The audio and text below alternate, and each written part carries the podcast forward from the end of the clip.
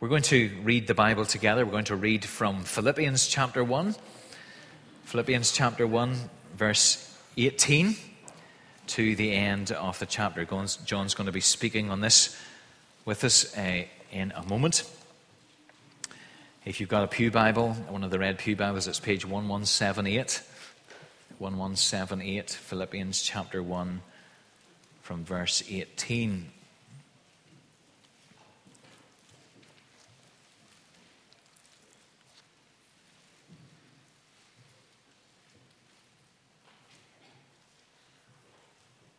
So, page 1178, Philippians 1, verse 18. This is God's Word. But what does it matter? The important thing is that in every way, whether from false motives or true, Christ is preached. And because of this, I rejoice. Yes, and I will continue to rejoice, for I know that through your prayers and the help given by the Spirit of Jesus Christ, which has happened to me, what has happened to me will turn out for my deliverance. I eagerly expect and hope that I will in no way be ashamed, but will have sufficient courage so that now, as always, Christ will be exalted in my body, whether by life or by death. For to me to live is Christ, and to die is gain. If I'm to go on living in the body, this will mean fruitful labor for me. Yet what shall I choose? I do not know. I'm torn between the two. I desire to depart and be with Christ, which is better by far. But it is more necessary for you that I remain in the body. Convinced of this, I know that I will remain and I will continue with all of you for your progress and joy in the faith so that through my being with you again, your joy in Christ Jesus will overflow on account of me. Whatever happens, conduct yourselves in a manner worthy of the gospel of Christ. Then, whether I come and see you or only hear about you in my absence, I will know that you stand firm in one spirit, contending as one man for the faith of the gospel, without being frightened in any way by those who oppose you. This is a sign to them that they will be destroyed, but that you will be saved, and that by God. For it has been granted to you on behalf of Christ not only to believe in him, but also to suffer for him, since you are going through the same struggle you saw I had, and now hear that I still have. Amen. We trust that God will bless to us his word. So, Philippians chapter 1, and we're going to think through these verses together, uh, verse 18 through to 30 this evening. And we're going to think through it uh, using this title what, what will the next 360 days? So, we have 360 days left of this year, five are gone already. We have 360 days left. What's it going to look like to live for Jesus? What will living for Jesus look like for us in the next 360 days? And what we want to live or how we want to live here at Hill Street as a church, as a community, as a church family in this place, the way we want to live is in a way that will bring glory to God. That's how we want to live. That's what we are convinced of as a, a ministry team and as elders and as a session, that we will live to give glory to Jesus.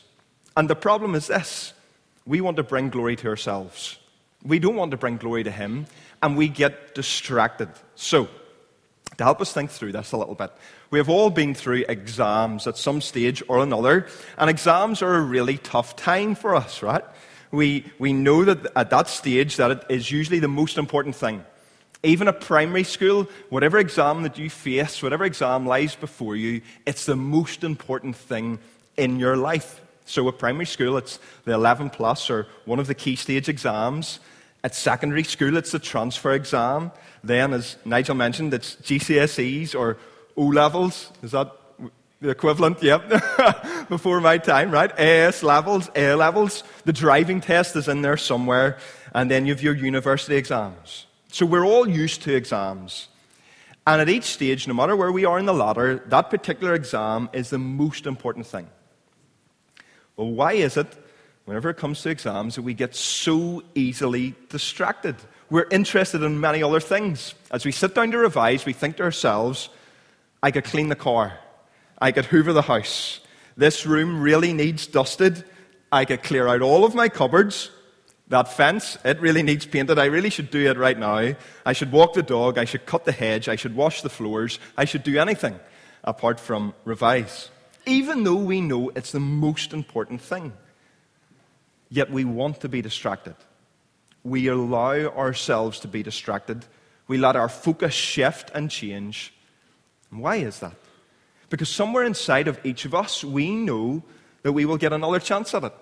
There will be a reset available. There will be somewhere along the line that I can go and I can repeat this. I can do it again. It actually isn't the most important thing.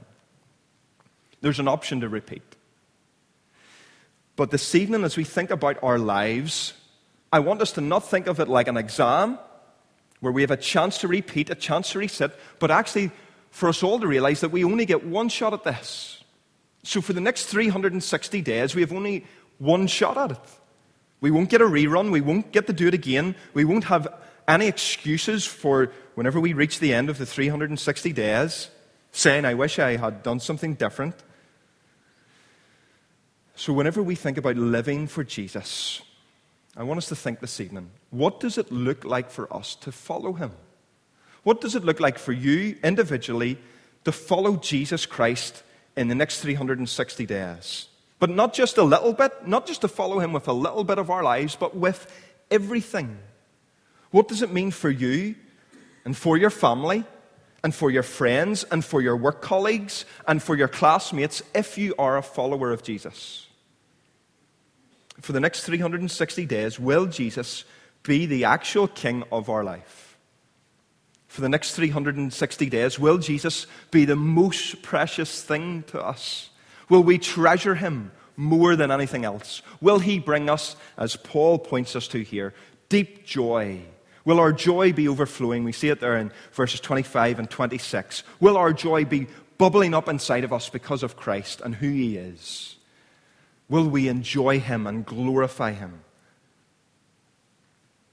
What does it look like for us as we come into 2020 to live in light of all that we have heard over the past weeks? about the boy who comes to this manger, this little child who is the Christ and what he came to do. I want to tell you a story about a man called James Chalmers. This will help us think a little bit about this. James Chalmers lived from 1841 to 1901. He was the son of a stonemason in the West Highlands of Scotland, and he was converted during the 1859 revival. So, after spending around 10 years working for a, a, London missionary society, he sets off to be a missionary in New Guinea, which is now Papua New Guinea. And he preached, and he, he wanted to preach the gospel to the cannibal people of this island. So, for the next 23 years, James Chalmers labored up and down the coast, visiting 105 villages, 90 of which had never seen a white man. And he established a chain of Polynesian teachers to continue this work. And during his lifetime, he lost two wives and he faced many difficulties. Constantly under the threat of attack, he traveled unarmed as he wanted to spread the gospel. And he's recorded as saying this I dearly love to be the first person to preach Christ in a place, recording how he had deep joy in seeing communities transformed by the good news. But on Easter Sunday, the 7th of April, 1901, James Chalmers and his missionary colleague Oliver Tomkins took the gospel to a place called Risk Point. The villagers rejoiced at their arrival and they invited them into their camp. And the locals soon increased their celebrations, and the festive mood was stark for the missionaries as they noticed piles of human skulls nestled around the corners of the huts. And without warning, the natives attacked and they dismembered James and Oliver, and their bodies were cooked and ate. Why? Why did these men take the gospel to this tribe? Why were they so inspired to preach the gospel for 23 years amongst people who could attack them at any moment and kill them? It was because they wanted to live their life for Jesus all for Jesus. They lived their lives for him, even on to death. So for us, the challenge isn't to take the gospel to cannibal people living in Papua New Guinea, although some of us may be called to be missionaries. But here's the challenge for us this evening. For the next 360 days, I want us to exalt Christ and to enjoy Christ. To exalt Christ and to enjoy Christ. You see, if we're going to exalt Christ, we have to enjoy Him. And if we enjoy Him, we will exalt Him. And that's Paul's logic here in this passage as we dig, dig down into it here this evening. In Philippians 18 through to 30, uh, chapter 1, 18 through to 30, Paul wants to get across to these people, this, this dear church that he loves, that they would have the joy of Christ. In these 12 verses, Christ is mentioned eight times. It's, it's Christ focused. Paul, even though he's in chains and he's writing to this church, he's focused on Christ. So, how will we exalt him? How can we do this? Well, it doesn't matter this evening if we are a foreign missionary or a mum, a Bible teacher or a bread man. Our call is to live a life that reflects what Paul says here in verse 20. Christ will be exalted in my body, whether by life or by death. That's our call. For 2020, our call is that Christ, that Christ, that Christ, that Christ will be exalted. Not me, not anything to do about me, but that He will be exalted in all that, he, in all that we do. That He will be magnified, honored, and glorified. Now, we're used to them words. What does it mean? What does it mean to magnify, to glorify, to honor Christ, to exalt Him, to lift Him high? Well, whenever you support a football team, for example, like Portadown Football Club, right? And Portadown had a very traumatic day yesterday. For anyone who's a Glenavon fan, I'm sure you have great joy in us being knocked out of the cup by Glentoran in the last minute. But if you're a Portadown fan, what happens is you talk about Portadown. Portadown is the best thing ever. It's the best football club ever. You love them much and greatly. And you talk about how great they are. You talk about how they were robbed against Glentoran because of some conspiracy within the IFA. They keep Portadown down in the Belfast teams in the cup. Uh, and you follow them everywhere. You sing songs about Portadown. You pay ridiculous ticket prices to stand in a cool shed and sing songs and give off about them, right? Every week. And what you're doing as you, as you live your life and as you talk about the football club is you're bringing them glory. You're magnifying them. You're magnifying all that is good about the team. You're living your life in a way that exalts Portadown Football Club above every other football club and probably everything else in your life. So, what is exalted in your life? And what is exalted in mine? What is it that we lift high? What is it that we celebrate and glorify? If we reflect back on the year that we've just came through, what is it? What is it that we can identify that we are lifting high? Who is it? What is it in our lives? What are we bringing glory to? In the last 365 days, what do people see of us and of our lives? What has been honored? Last night, Saturday night, strange thing to do. I was dusting my room, right? And uh, I was dusting my room, and I've, I've three shelves on one side of my bed, and I've three shelves on the other. And I was dusting it with uh, the little uh, cloth, and uh, I was moving some of the things that was on the shelf. And on the shelf are a handful of little trophies, little rugby trophies from about 10 or 11 years ago.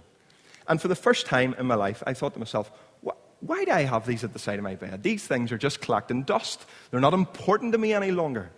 But it has taken me 10 or 11 years to get to that point to say that these little trophies that were probably worth about three or four pounds, that they're not worth anything to me. That they just collect dust. And then as I thought about it, and I thought about it in light of what we're thinking about this evening, everything in life collects dust, doesn't it? Everything that we work for collects dust. Everything will end up in a pile of dust or a pile of rubble or in a landfill site or in someone else's home or it'll rot away. Everything that we invest into. And Paul's saying to this church in Philippi, don't invest in other things, but live for Christ, live for Him, live for His glory, live for His honor, live your whole life so it's about Him and not about anything else. It Doesn't matter if I'm in prison. It doesn't matter what people or why people are preaching Christ, there in verse 18. As long as Christ is preached, preached I will rejoice. Don't live your life for heaps of dust. Homes and jobs and bank accounts will pass away. But what's the one thing that won't pass away? The one thing that doesn't gather dust is people. At least I hope you don't gather dust. It's a bad sign if you're gathering dust, right? People don't gather dust. And that's Paul's logic here. There's, there's a link between living for Christ and investing in the people. He lives his life for Christ. In verse 21, for me to live as Christ and to die as gain. If I am going to go on living in the body, this will mean fruitful labor for me. And in the remaining verses, he talks about the people. Living for Christ means that we will live for people. That we will invest in the people. Why? Because people are eternal. For me to live is Christ and to die is gain, says Paul. These are perhaps the most dramatic words that he ever penned, perhaps some of the most dramatic words in all of history. This is the very heartbeat of Christianity that should pulsate through each and every one of us.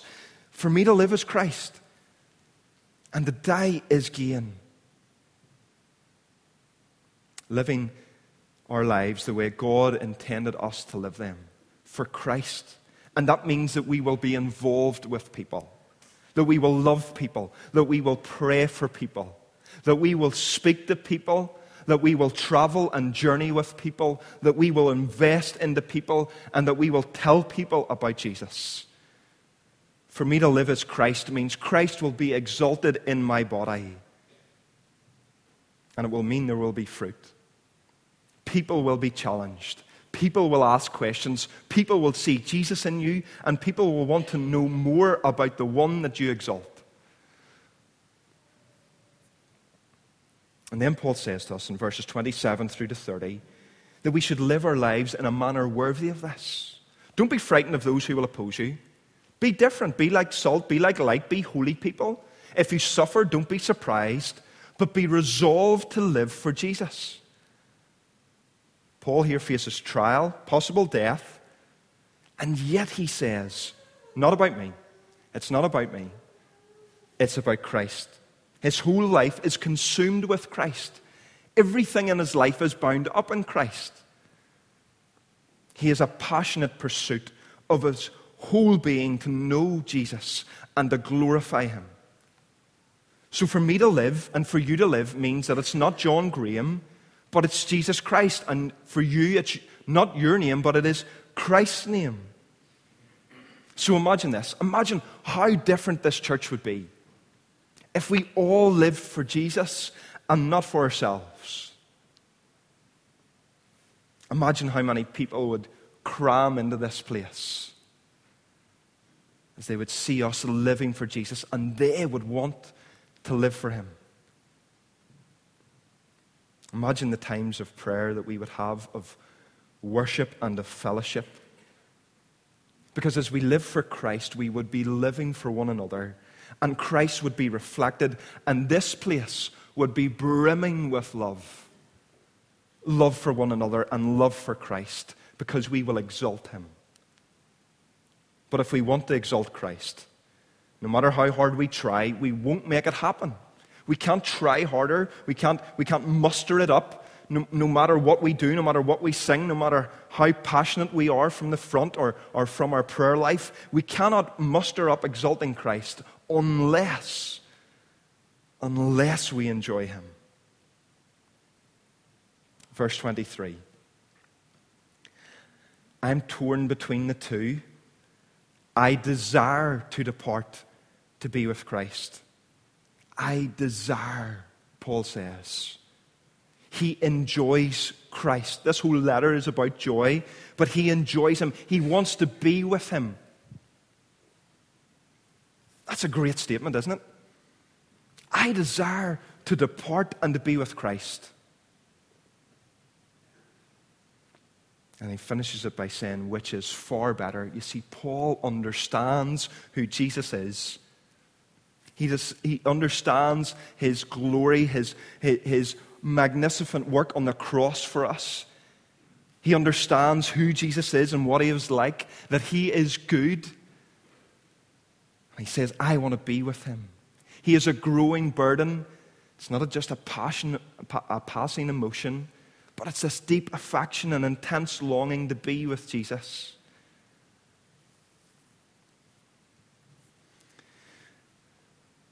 I wonder for us in Northern Ireland why or how this happened. That as we grow up, as we hear about Jesus, as we hear about the gospel, why or how is it that we thought that in some way it's acceptable not to get too excited about it? Salvation's wonderful, but we don't want to talk about it too much. Your relationship with Jesus, that's an amazing thing to see how God has changed you. But it's a personal thing. I'll keep it to myself. Why do we do this with Jesus? What are we ashamed of? Because in Northern Ireland, we're very good at sharing if we get a good steak.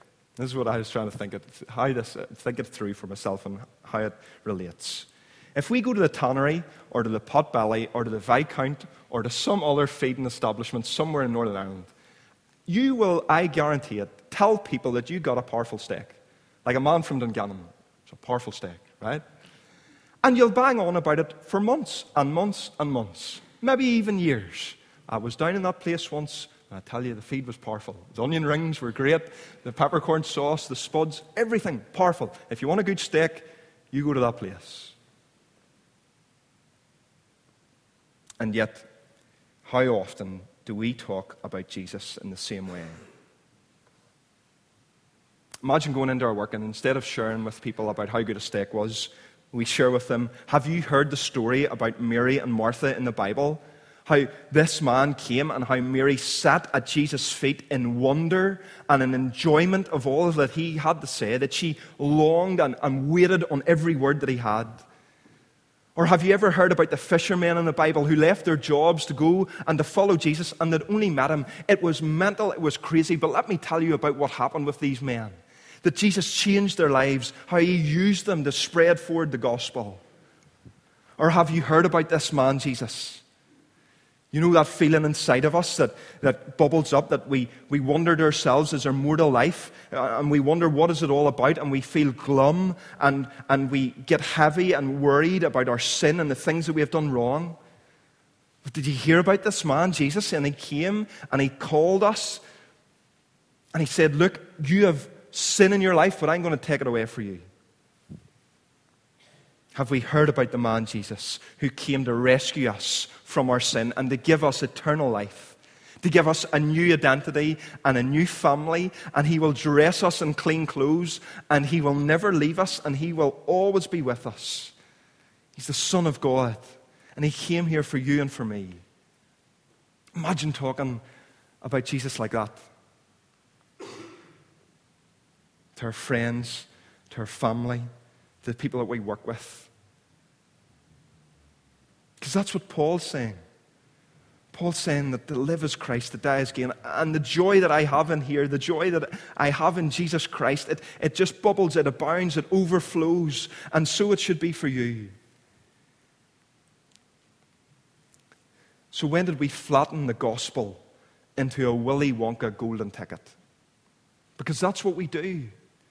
I've got the gospel, I've got Jesus, I've got a date, I've got the little ticket, and everything else. Don't talk to me about Jesus. I don't want to hear about that. I'm not going to open up about that. I don't want to talk to you about that. Or why, why or when did we trade our living relationship with our triune God, Father, Son, and Holy Spirit, for some dead box ticking, rule keeping exercise? Or when did we think it would be a good idea to just have Jesus as a nice additional subsection to our lives? That's not having Jesus.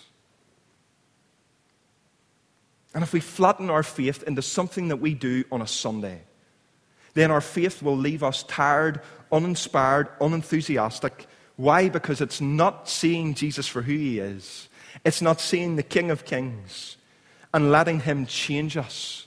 It's not standing in awe of him. It's not saying that here's the King and he's accepted me, even though I am full of sin. How can he take me in? In this church in Acts and in Philippi, in the early church, the Roman Empire was not turned upside down by people who half heartedly followed Jesus. They were all in, they were transformed. They were dreaming and praying and worshiping. They were bubbling with the gospel. They were overflowing with love. Why? Because they were enjoying Jesus. We should understand this, shouldn't we? Presbyterians, what is our main aim? To enjoy Him. To enjoy, enjoy, enjoy. And I think that we really struggle with enjoying Jesus. Why do we struggle with it? Because we don't let Him into our lives. Let His Word permeate and percolate through us. Can I encourage you to sit with Jesus? To take a cup of coffee or a cup of tea or a glass of water and just sit in a chair and open God's Word. Open it. Open it to a psalm, open it to a gospel, open it to one of Paul's. Just open it. And pray, Jesus, let me enjoy you. And then let His Word soak through us. Because I guarantee you, if you read of this book, it will change you. You will enjoy Jesus because it is living and it is active, and God reveals Himself to us in it. We see His very character.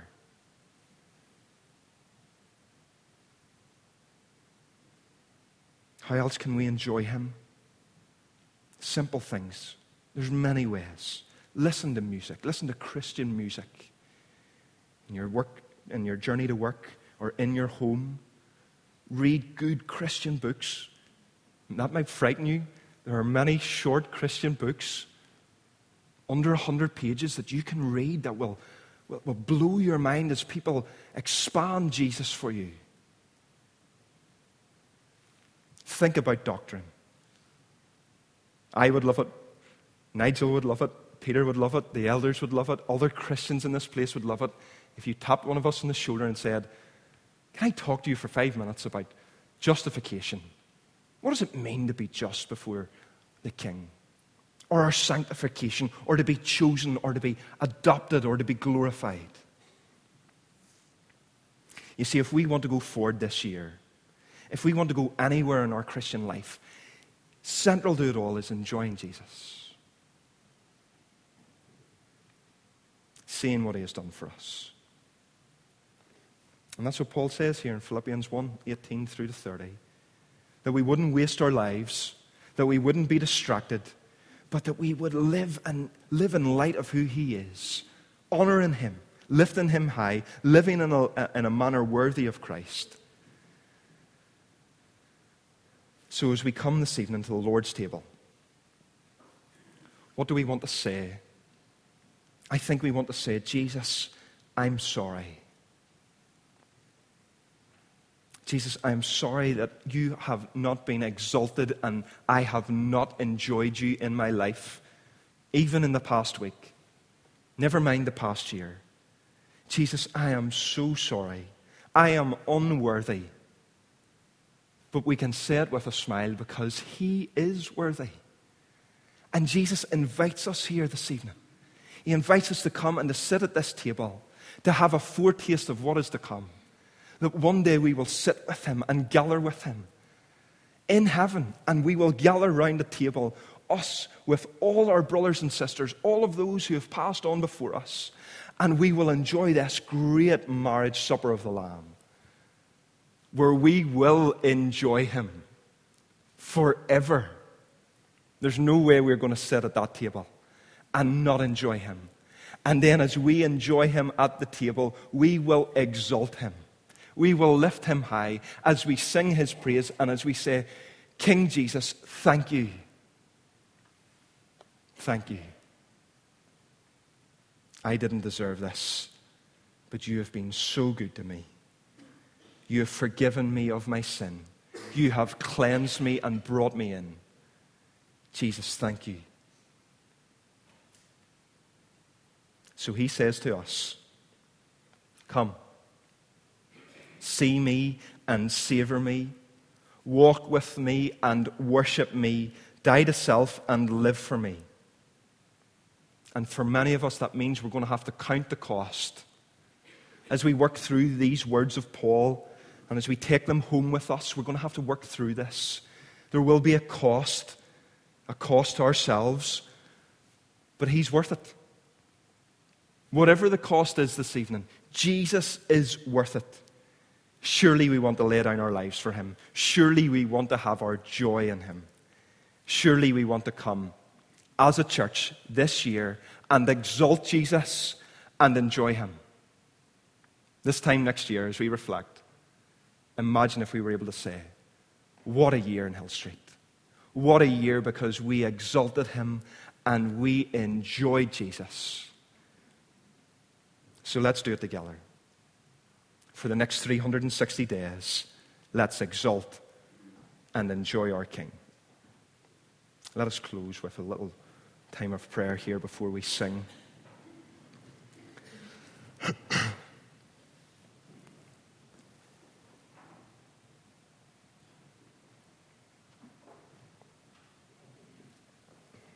Father in heaven,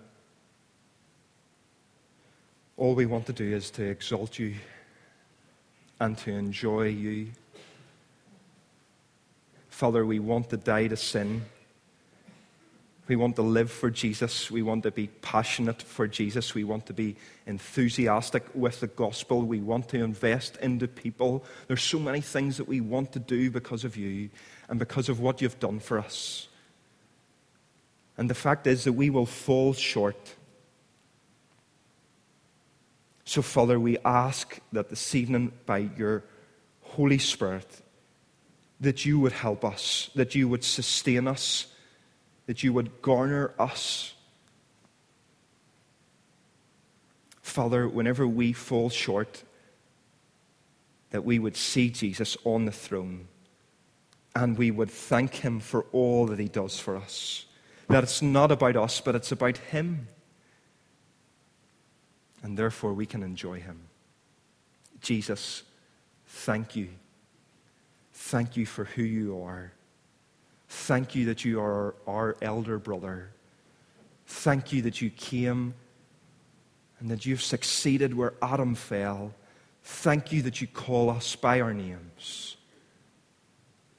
that you call us to follow you. Holy Spirit, we pray here this evening that you would help us to see Jesus, illuminate him for us Help us as we seek to enjoy Jesus, our Savior. For it's in His name we pray. Amen.